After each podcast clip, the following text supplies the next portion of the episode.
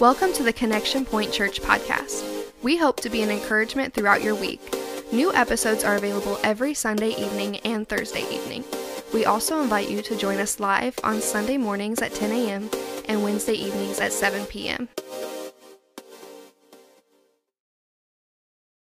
an opportunity to give at the end of service. And so we, we thank you for that. Amen. Amen. We're going to get into the word of the Lord tonight. It is good to be at Connection Point Church. Amen. And we are going to continue in our study here in the parables, the parables of Jesus. And we are going to take a look at a parable that is by far one of the most controversial and seemingly complicated parables in all of the word of the Lord. And, and of all the parables that Jesus taught, I can say without question, tonight's parable is easily the most controversial, even though it's not, or seemingly complicated, even though it's really not.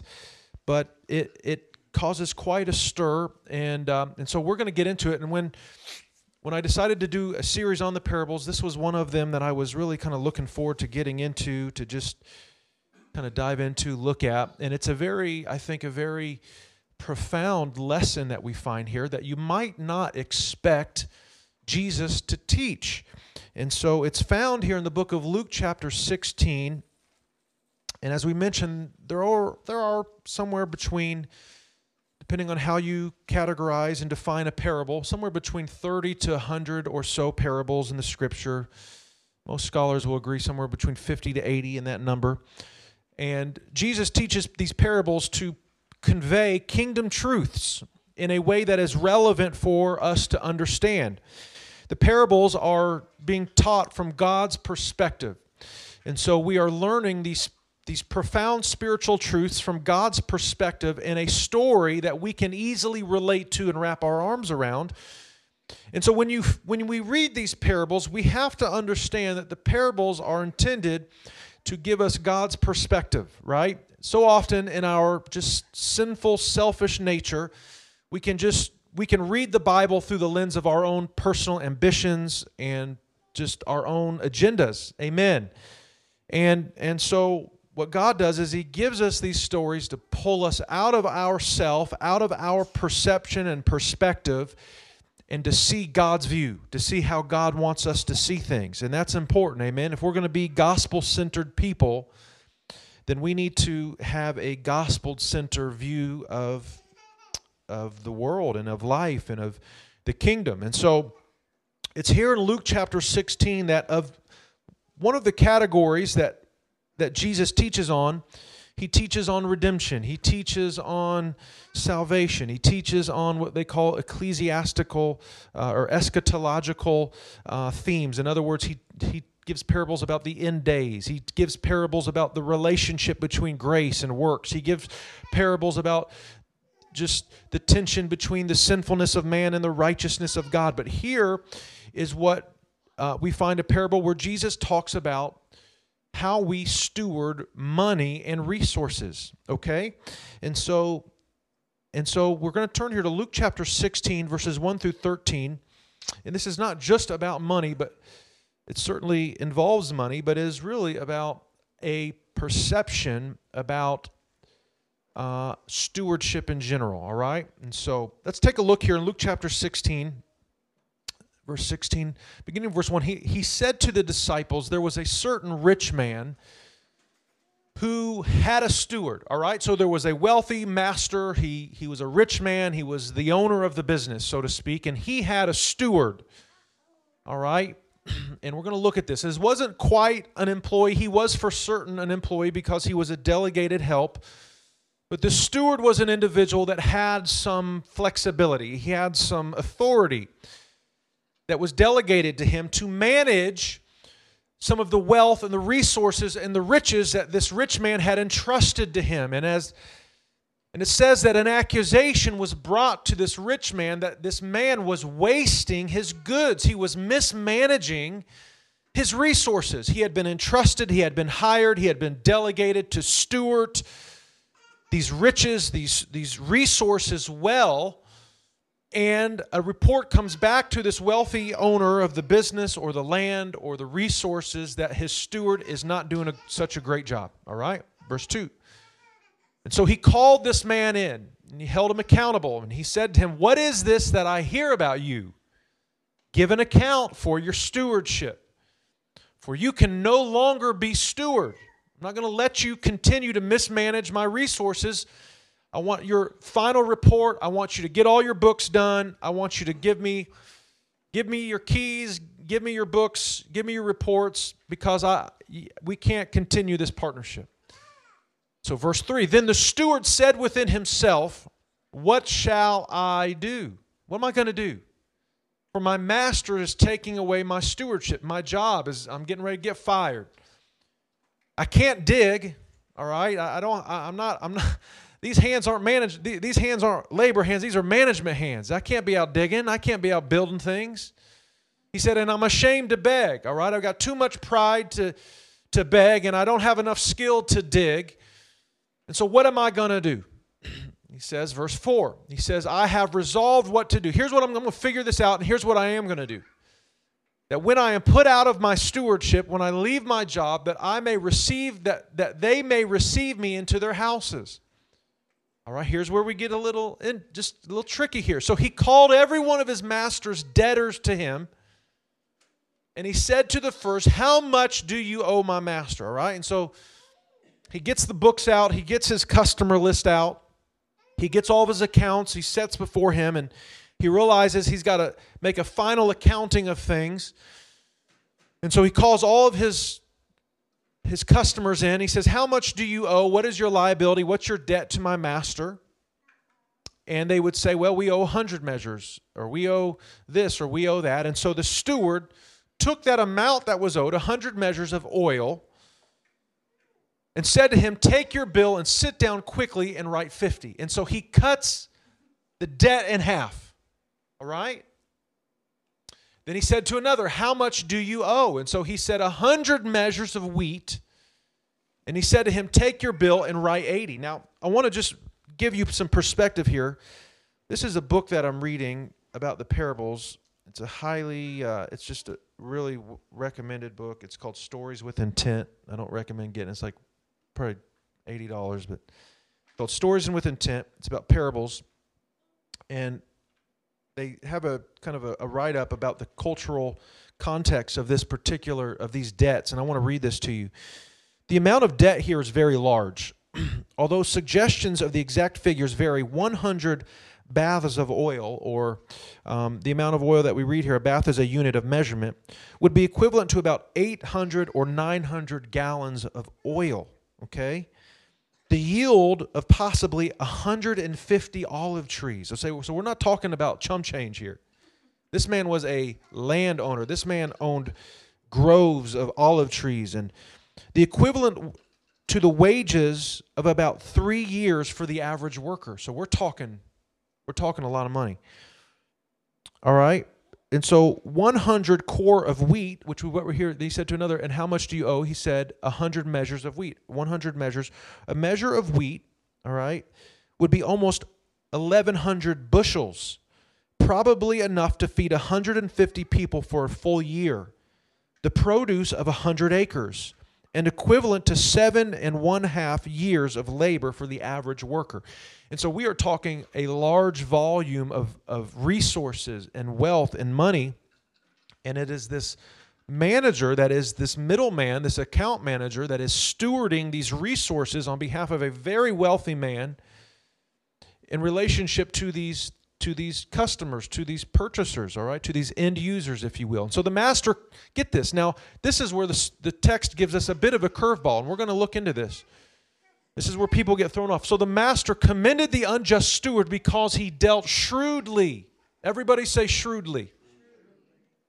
For the sons of this world, now this, look at the conclusion Jesus draws here. For the sons of this world are more shrewd in their generation than the sons of light or than the children of light. Okay? They're more shrewd.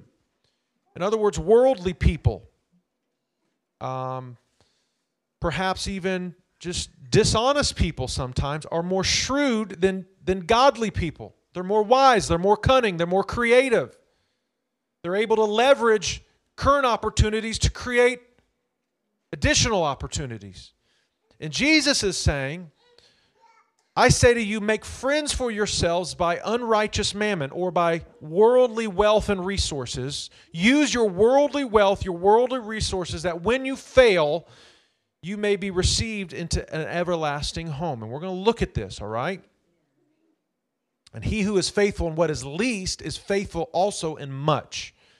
He's giving some principles on stewardship here that we need to take into account. And he who is unjust in what is least will also be unjust also in what is much.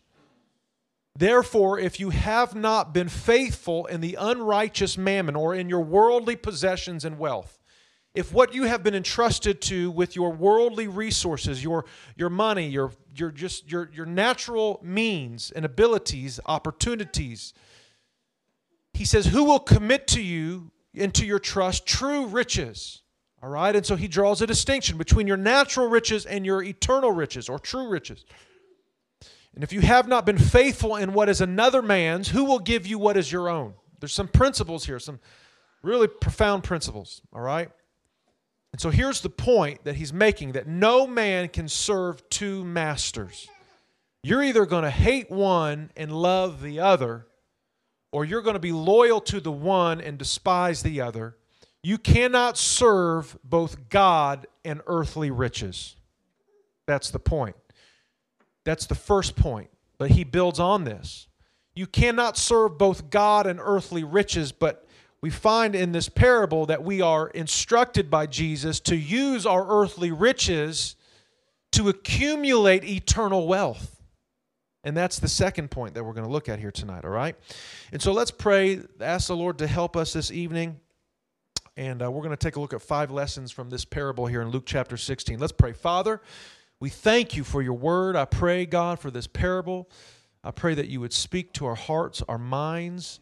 I pray that you would give us God, I pray just a spirit led application, God.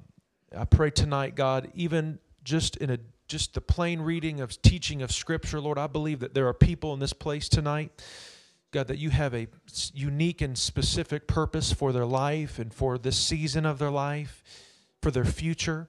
God, I pray that you would open their wisdom. I pray that you would open their, their, their creativity, their ingenuity. God, I pray, God, that you would give them God dreams. I pray that you would give them, God, Holy Ghost dreams and their, and their and visions for their life and for their future, for their businesses. But Father, I pray that you would anchor us to this truth and to this principle, God, that we are ultimately not to be caught up in the love of money, but to serve you with all of our heart, our mind, and our soul, but to use the riches and the wealth and the resources that you have entrusted to us for an eternal good. We thank you, Lord, and we give you glory and we give you honor. In Jesus' name. And everyone said, Amen. Amen. And so it's here in this story, uh, this parable that Jesus gives us in Luke chapter 16.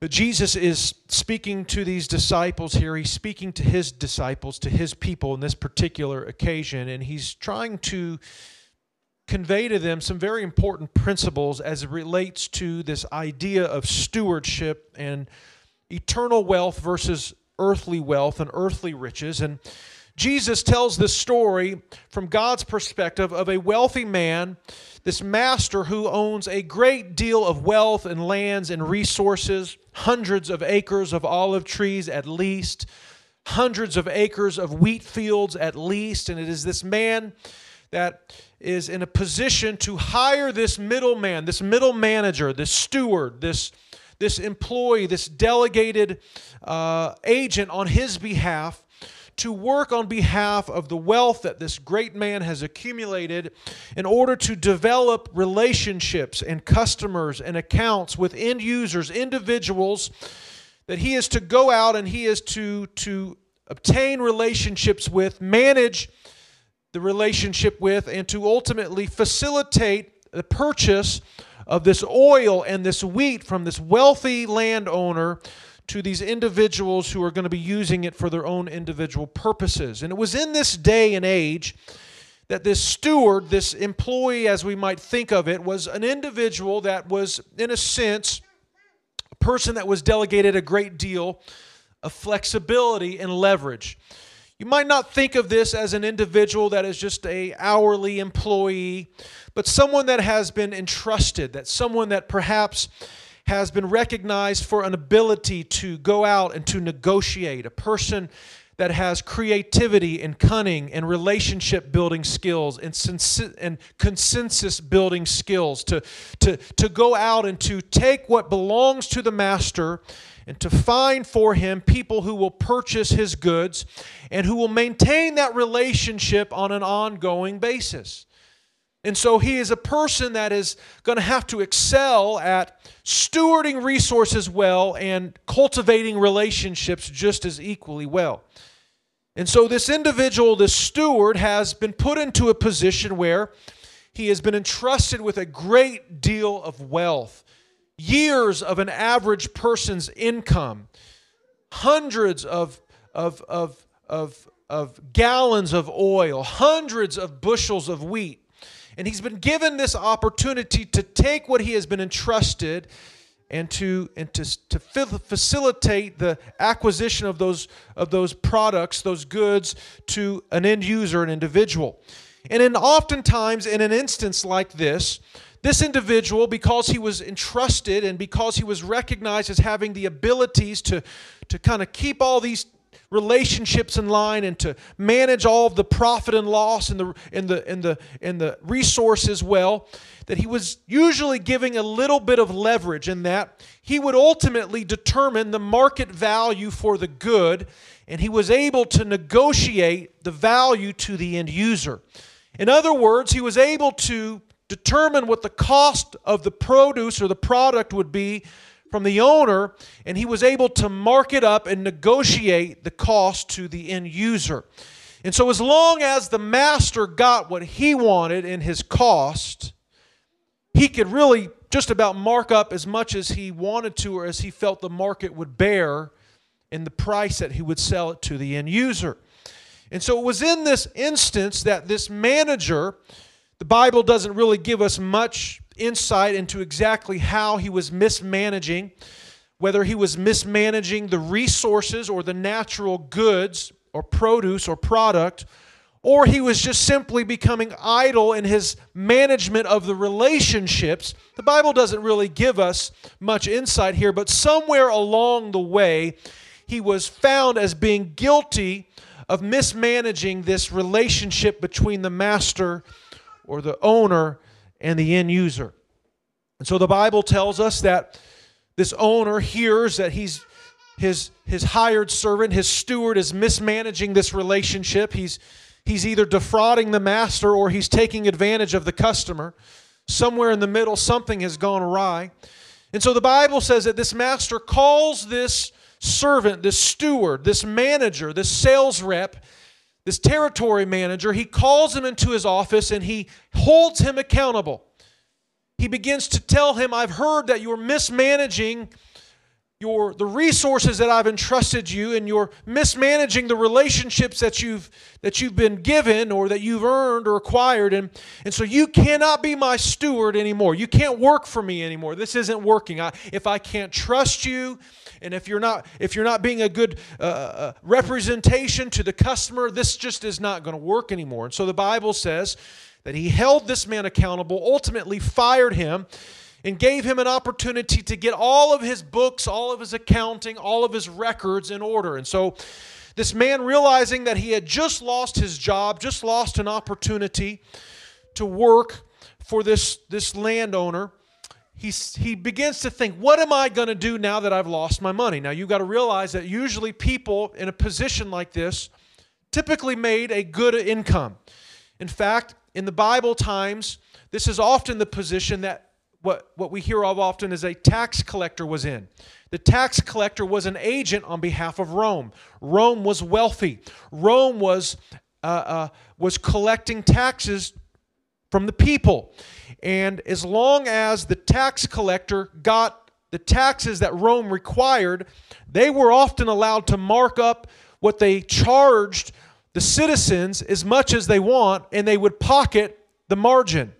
And so the Jews resented the tax collectors in those days because they know here was a Jew, you are one of us, you're one of you're you're you're you're just you're just a person just like us, and yet here you are working on behalf of Rome. If the taxes weren't high enough already, you're over here overcharging us what Rome is requiring us just to just to pad your own pocket and to make yourself rich. And these tax collectors or these stewards, these managers often made a good living.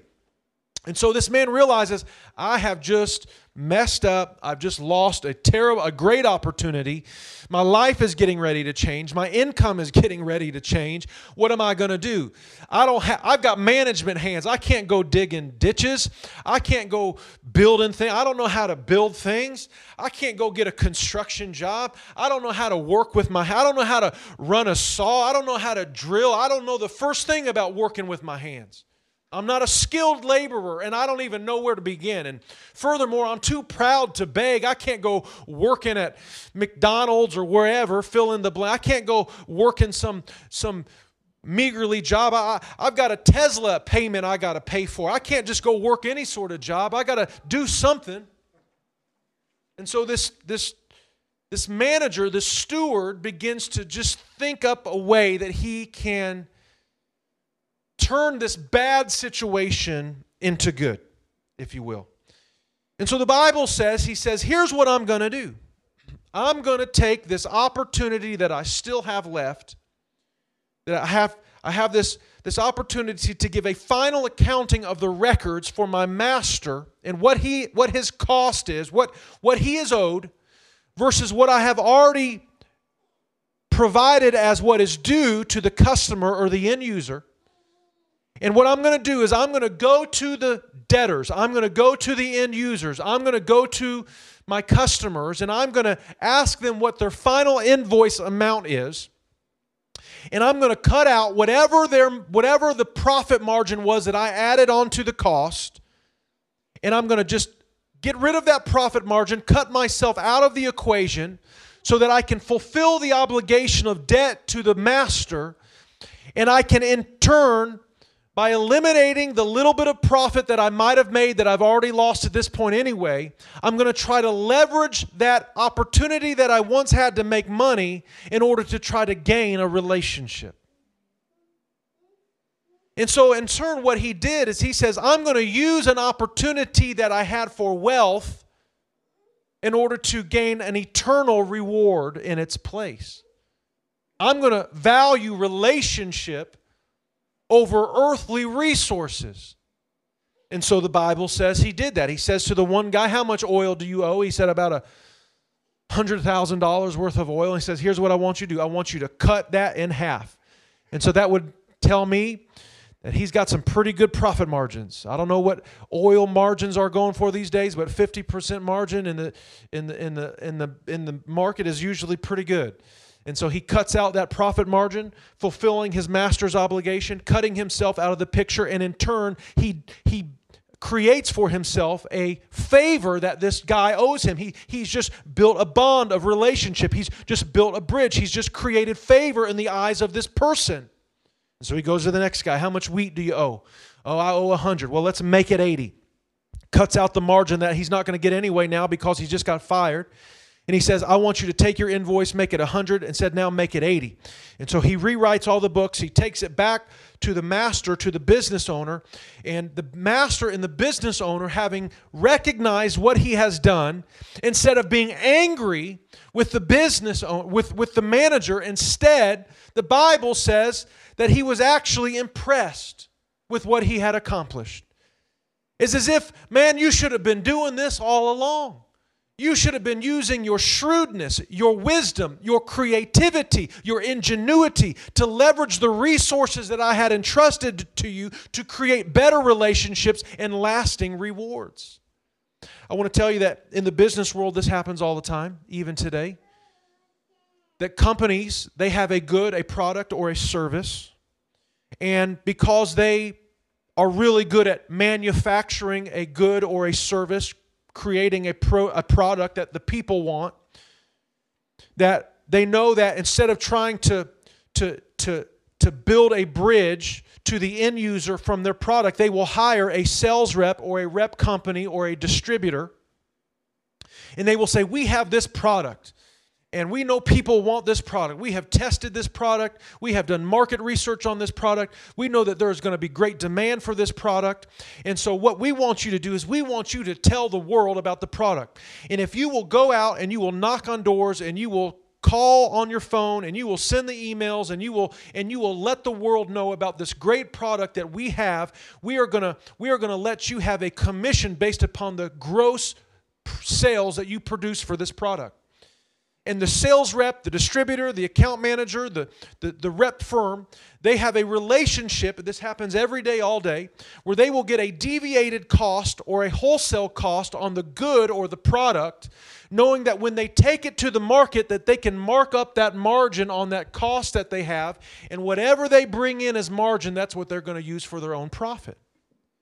And so every day, every single day, when you go and you buy a Snickers or you go and you buy chemicals for your business, or you go and you buy a hammer, or you buy a shovel, or you buy commercial uh, uh, air conditioning unit materials, whatever you do, someone made that product, and then they have someone in the middle between the person that buys that product distributing it. And the person that is selling it will sell it to the middleman at a deviated cost, and they get to keep the profit that they sell to the end user. And so here's what was happening this manager recognized this guy has finally just gotten his act together. And he was actually he was actually commending this this steward. And so we find a couple of interesting parable or just principles here that I want to get into because many people find in this parable uh, they, they, they, they, they get a little bit confused about, about why this master was so pleased with, with the manager or the steward. And we're going to look at this, but I want to take a look at a few things here. Number one, I want to just say that from this lesson here in Luke chapter 16, there's a few things that we could we can pull from this. In Luke chapter 16, but the very first thing I think we need to recognize here in, in Luke chapter 16 is that God, remember, remember, we find that you got to identify the context, the character, and then you got to find what's curious, right? Remember, that's from our other lessons. There's the three things you got to learn in every in every parable. What is the context? I've just shared with you the context. And then who are the characters? And so the characters in this in this parable are very very pretty straightforward. We have a steward, we have a wealthy owner or master, and then we have this steward. All right? We have this steward. And we find here right off the bat that God in this parable is the wealthy owner and that we are the stewards. And what we find here is a relationship between the master and the steward that God is saying is like a relationship between my people and myself. That I'm God, I'm the owner, I'm wealthy, I'm rich, I have the resources, and I have entrusted to you some things to steward well. I'm not going to tell you what to do with it. I just need you to give me back what is mine. And how you steward it is ultimately how you're going to be judged. And so we find here that there is a dynamic at play between this relationship between the master and the steward that, in according to God's eyes, parallels, in some respects, a relationship between God and his people. And the dynamic that the scripture is trying to highlight here is this dynamic of stewardship. Everyone say stewardship that in many respects that we are to view our position in the kingdom of God as stewards. We are stewards. And to understand the, the powerful principle about stewardship is to understand the dynamic that a steward is someone that is responsible for the careful management of something that has been entrusted to their care. The steward is not the owner. The steward is just someone that has been entrusted with something that doesn't really belong to them, but they've inherited it for a time or for a purpose in order to satisfy the owner and to ultimately be a blessing to themselves and those around them. And a steward is someone that has been entrusted to carefully and responsibly manage something that has been given to them on a temporary basis. And the reality is is that God is trying to make a very clear distinction to each and every one of us that we are stewards, we are not owners. That is a that is a that is a biblical principle. That God is the owner that God is the source, that God is the one that gives all blessings, that God is the one that gives us everything that we have our breath, our life, our, our sound mind, our re- resources, our relationships, our opportunities. That, in a sense, everything that we have, everything that is good, comes from God. That we are not the source of the goodness of our life, we are not the source of the, of the blessings of our life, that we are not the source of the success of our life, that God has entrusted us us with some things that we are to carefully and responsibly manage. We are stewards. Everyone say this God is God, and I am not. I'm a steward. He's the source. And when we see this dynamic, it should create a shift in our understanding that what we have does not really belong to us at the end of the day. We're just a conduit. We're just a channel. We're just a manager. We're just a middleman. And God is the source. And we are going to be ultimately responsible for how we steward the things that are in our hands for just a temporary season. I want to tell you, money doesn't last always. Temporary wealth and resources don't last always. Let me tell you something health doesn't last always the blessings in our life don't last always. All right?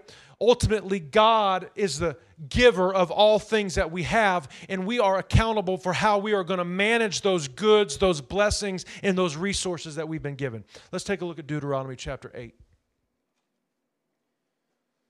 look what God is telling the, the children of Israel. He says, When you have eaten, all right, now He's just brought them out of the land of Egypt, okay? Now let's set the stage. He has just delivered them from Egypt, which is a type of sin. Okay? He's just brought them out of the world. He's bringing them into the blessings.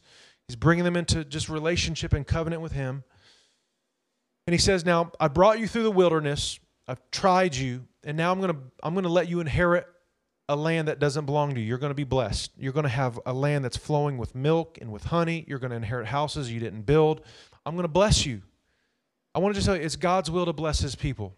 And I feel this just really strong lately. I, God wants to bless his people. He wants to bless you. He wants to bless you. He wants to bless his church. All right? And I believe in this season, God wants to bless this church. I really believe that. And, and so here's what he says When you have eaten and are full, then you shall bless the Lord your God for the good land which he has what? Given to you.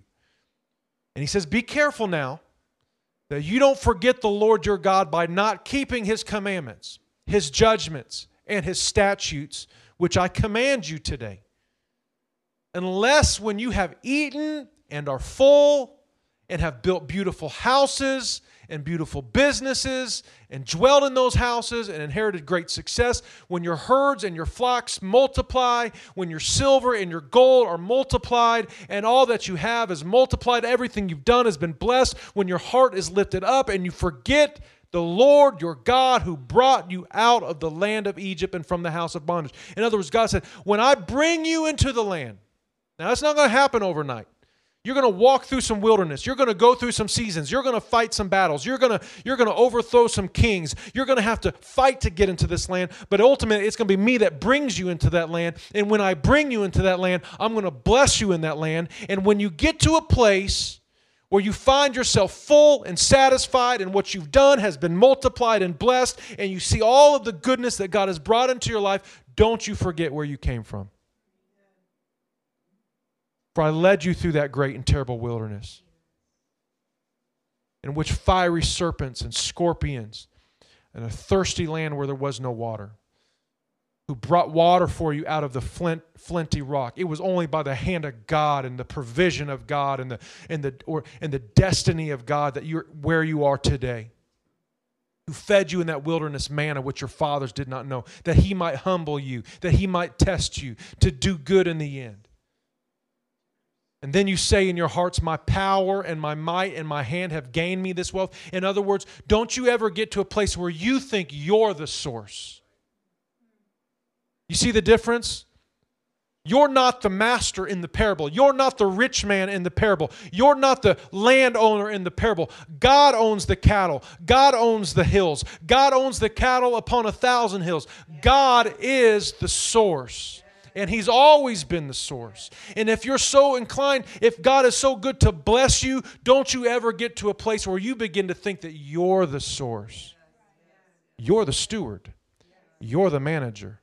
You're the channel by which God wants to use.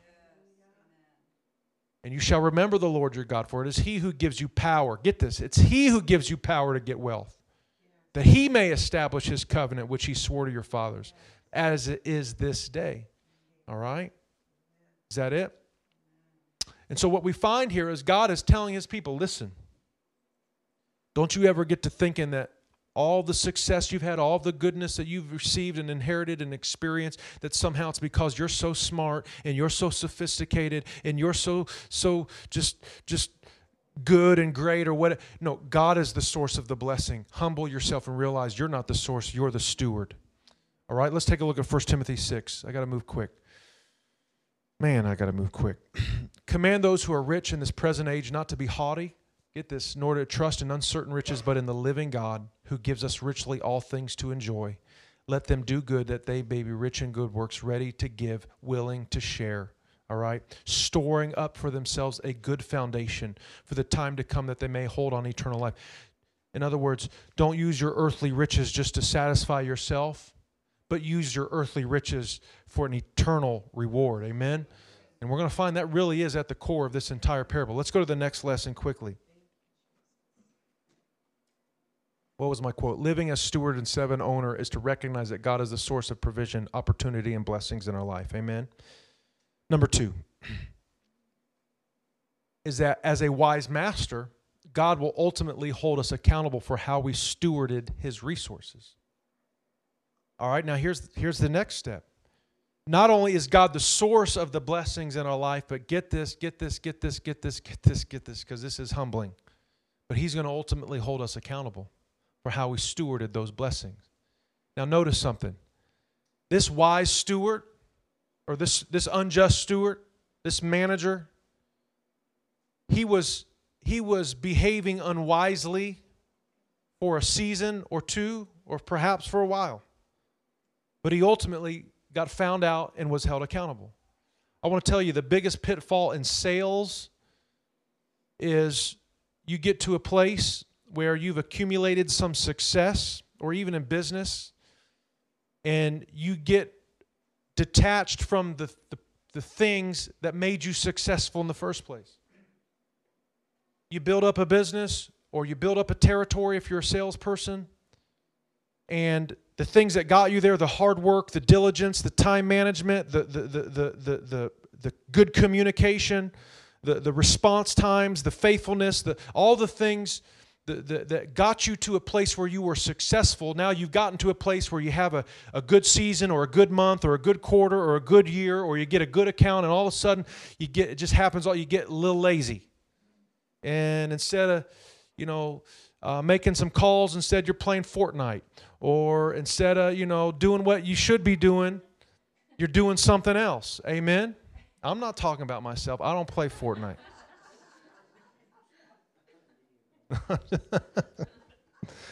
you see it all the time. All right? But here's the reality. That will that'll last for a little while. I heard a football coach once say, man, this is so true. I love this. He said he said if you get a reputation for waking up early in the morning, you can sleep in as long as you want. And what he's saying is, if you can just build a reputation that you're up every morning at five in the morning, pretty soon people think, well, that's the guy that gets up early, and they don't see you. They just assume you're you're doing something, but in reality, you're back home sleeping in. But the reality is that that won't last forever. Okay, and so at some point, this steward was sleeping in, mismanaging relationships, being lazy, doing what wasn't going to make him successful or keep him successful. And at some point, he was ultimately held accountable. All right? And the reality is, is that we are all going to be held accountable at some point. Let's take a look at 1 Corinthians 4 1 through 5.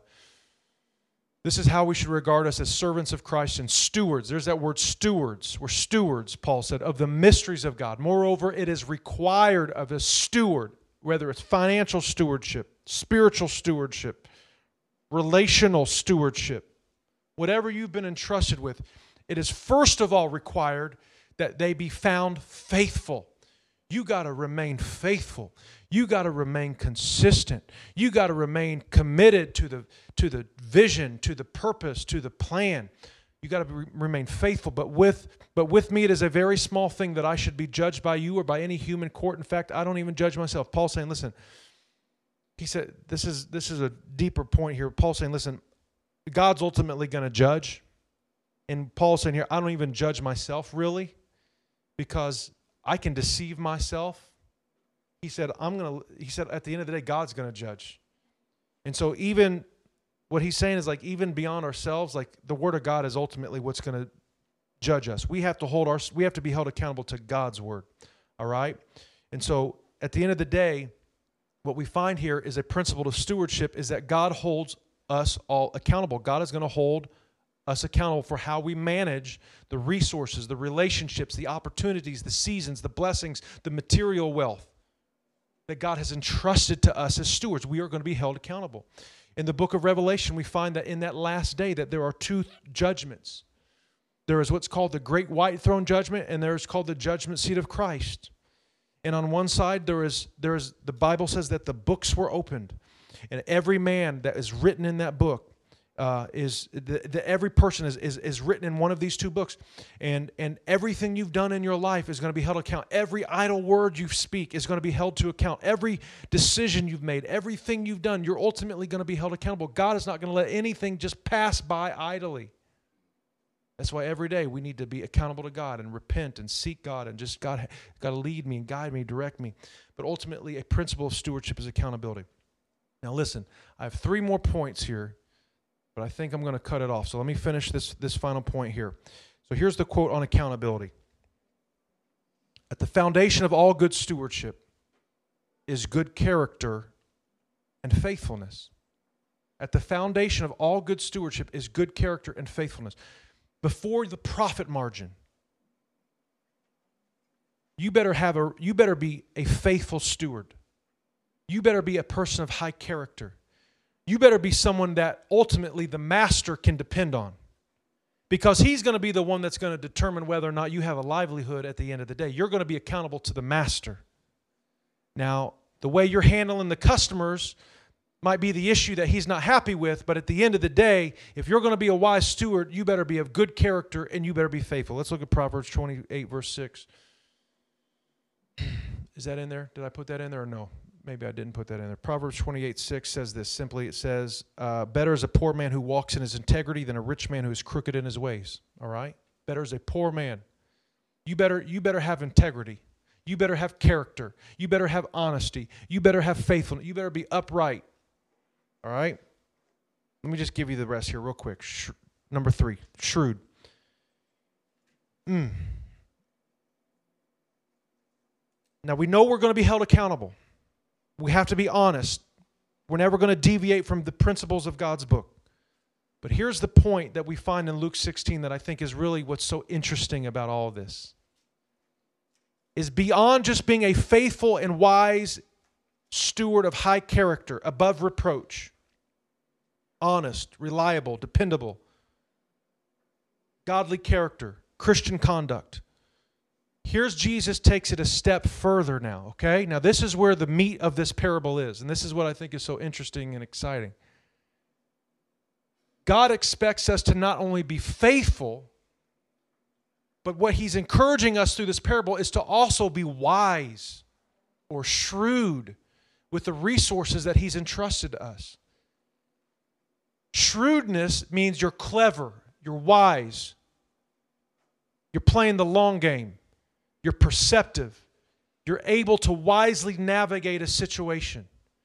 In other words, you're taking the resources that you have been given in this season, and not only are you trying to build a margin on what you have right now, in the short term, you're trying to figure out how can I leverage what I've been given right now to benefit me in the future. You're, you're, you're, you're, you're, you're playing chess. You're, you're thinking wisely. You're thinking out of the box. You're thinking farsighted, perceptive, creative. And what he's saying here is that this man, he started thinking a little out of the box. He, he, he, ob- he fulfilled the obligation in the short term, but in addition to just managing those resources in the short term, he was able to leverage that opportunity to develop eternal relationships and rewards. He took his profit margin and he turned it into a, a, a, relationship that he could use to, to help him in the long run. He cut his profits to build relationships. He, he, he took something that he had been entrusted with on a short term and he used it to build something for the long term in, in, in, in this context eh, of eternity. Look what Jesus said in Matthew 10, verse 16. Bible says this. What does he say? Matthew 10, 16, he says, Behold, I am sending you out as sheep in the midst of wolves, so be wise as serpents and innocent as doves. All right? And so we don't do anything that's that's unruly, that's that's that's unchristian, ungodly, that's unwise, just but we need to be wise as serpents. We need to be cunning. We need to be thinking. We need to be creative. We need to be figuring out how can we leverage this? How can we do something with this? How can we turn one into two? How can we turn two into four? How can we turn 10 into a 100? So that's what he's saying here. All right, let's see this quote. Man, I wish I could elaborate on this. let's look at the quote here. To be shrewd is to make the most of your opportunities, is to make the most of every opportunity. All right? Connection Point Church, we're going to use an opportunity that we've been given here in Trafalgar and multiply it into an opportunity to reach people in Franklin. We're going to take two talents. We're going to take the talent that God's given us and we're going to try to turn it into two talents. Some of you, God has given you a talent in this season, but I want you to begin praying and thinking this opportunity you have. How can I make the most of it right now? How can I make it as profitable as I can right now? How can I how can I use it right now to the most of its ability, but how can I also turn that into something even greater, even bigger, even more of a blessing for the future? How can I play the long game while I'm playing the short game? To be shrewd, to be wise is to make the most of your opportunities. And Jesus said in Luke chapter 6 verses 3 through 9, he said, The children of this world are more shrewd than the children of light that the people in this world do this all the time. That, in other words, he's saying you don't have to be dishonest to be shrewd. You don't have to, you don't have to, to, to tell a lie to, to, to, to take advantage of the opportunity that you've given. You can be a good Christian and you can be a wise business person at the same time. But the ultimate point is, is ultimately this is that we are to use our natural resources now for an eternal reward. All right, let's keep moving here quickly. I'm almost done. Forgive me, I don't do this very often. Here's the big picture point Christ is teaching us to leverage our worldly resources for eternal rewards. For eternal rewards. What has God entrusted to you right now? Not only should you be thinking short term and long term, but you need to be thinking eternally. That's really what you need to be thinking. How can I use what God has given me right now to make an eternal impact? How can I use the resources and the opportunity and the season and the favor I'm in right now to be a blessing to the kingdom of God and eternity? Because the reality is is earthly wealth and earthly riches fade away, but that which is set aside in eternity lasts forever. Matthew 6:20 what does it say? But lay up for yourselves treasures in heaven where neither moth nor rust destroys, and where thieves can't break in and steal. He says, Take what you have now and use it to build up an eternal reward because God is keeping it there for you in eternity and it's not going to fade, it's not going to rust, it's not going to be stolen. God's going to keep it there for an eternal blessing, an eternal reward. All right? 1 Peter 4 10 through 11. as each has received his gift, whatever your gift is, use it to serve one another. There it is. Use the gift that God has given you your time, your talent, your treasure, whatever it is. You need to use that gift to serve other people because in doing so, you're being a good steward of God's diverse gifting and grace that He's given you. And in serving others, and blessing others, and using what you have in your hands right now to be a blessing to others, to make an impact to others, you're going to therefore create for yourself riches in heaven. Not only are you going to have riches in this earth, because I want to tell you, if you bless other people, they're going to be like, just in this story, they're going to want to bless you back here in this life, but also God's going to want to bless you in heaven. This steward, he said, Here's what I'm going to do I'm going to cut my profit margins, I'm going to satisfy my master's obligation, I'm going to cut some out of myself, cut myself out of this a little bit. I'm going to sacrifice myself, I'm going to sacrifice my time, my money, my talent, my ability. I'm going to cut myself out that I can serve somebody else and the reality is, is that what he lost here in a temporary fashion, he gained an eternal reward for this relationship that was going to receive him after he lost his job. And what the Bible is telling us is, is that Jesus, this steward, this master, commended this steward because he says, here's what you did. He says that you, uh, you made a eternal relationship. What does that scripture say in Luke chapter 16 verse 9? Read it real quick. What does it say? Sorry, I'm all over the place, but I want to I want to get this. He commended him. He says, I tell you, make friends of yourselves by means of unrighteous wealth, so that when it fails, they may receive you into eternal dwellings. He's saying, what you have right now is not going to last forever anyway. And so here's what he says make friends of yourselves from unrighteous resources and wealth, so that when the wealth fails, when the opportunity fails, you can be received into an everlasting home. You can have relationships that are going to last even when the money's gone. You can have relationships that are going to last even when the business is no longer profitable. You can have relationships that are going to last even when the church is no longer thriving or whatever. The deal is you need to you need to make an impact in the kingdom of God. All right. Number 5. Let's quickly do this and then we'll be out of here. be faithful with what you have now and God will bless you with more. And that's really the principle. Wherever you are right now, wherever you are, whatever is in your hands right now, whatever's in your hands, even a little bit. You say, well, I'm not that wealthy business owner. I don't have three years of income to, you know, of resources. I don't have, you know, a hundred, you know, bushels of wheat. I don't have a hundred barrels of oil. That's fine. Whatever you have right now, if you will be faithful with the little, God will entrust you eventually with more. So you be faithful now, and God will bless you with more.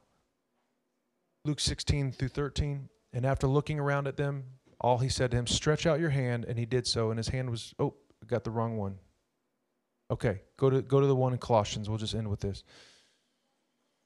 Whatever you do, work heartily as for the Lord and not for men, knowing that from the Lord you will be received the inheritance as a reward, and you are serving the Lord Christ. All right, I just really believe that if this guy in the beginning of the parable, if he would have just had a mindset, I'm a steward, I'm not the owner, and I'm going to keep on serving faithfully the Lord, I'm going to keep on working diligently and heartily unto the Lord, not for men. I'm going to do what's right even though no one's watching me. I'm going to be faithful even when no one is paying attention. I'm going to be accountable even when no one's holding me to account. I'm going to do the right thing and I'm going to be wise and I'm going to be creative and I'm going to be ingenuitive and I'm going to I'm going to make the most of this opportunity he would have just done it for the Lord, he would have never been in this situation to begin with. But the reality is we each each and every one of us we have opportunities, whatever, whether great, whether it's small, and the question is what are we doing to make an eternal impact? And that's the point of this parable. Stand with me tonight. Amen. I held you over. Mm. But God's going to bless you for your sacrifice. Amen. Amen. Let's pray. Let's ask the Lord to help us tonight. I really, I want to. I really feel the. I, I feel the Holy Ghost in this season for this church, and I just really want to just encourage you. Some of you have already started businesses, and it's already. I'm just Lily. You started a photography business, right? Just this year, is that correct? And it's like people are coming out of the woodwork. I don't want to over embellish or be, but, but I mean, people are just coming to you God wants to bless you, all right? Some of you, other God has put the desire in your heart to start businesses. I'm telling you, God wants to bless you. And I feel like that's a principle. But I feel in this season, God wants to bless this church because God has a eternal purpose and an eternal plan. And if we will be stewards, if we will be conduits, if we will manage well and generously, and we will have a kingdom purpose, an eternal perspective, and we will take the blessings that God has given us and we will sow. Whew, I feel the Spirit of God. If we will sow into eternal things, God is just going to, He's going to say, I, I can trust you. You just keep on. Uh, the more I put into this person, the more they just let it just flow through. The more I bless them, the more they bless others. The more I prosper them, the more they prosper the kingdom of God. And God wants to just pour out His Spirit upon this church, pour out His blessings. And so, if you would, let's just pray. Let's ask the Lord to help us. Father, in the name of Jesus, God, we thank you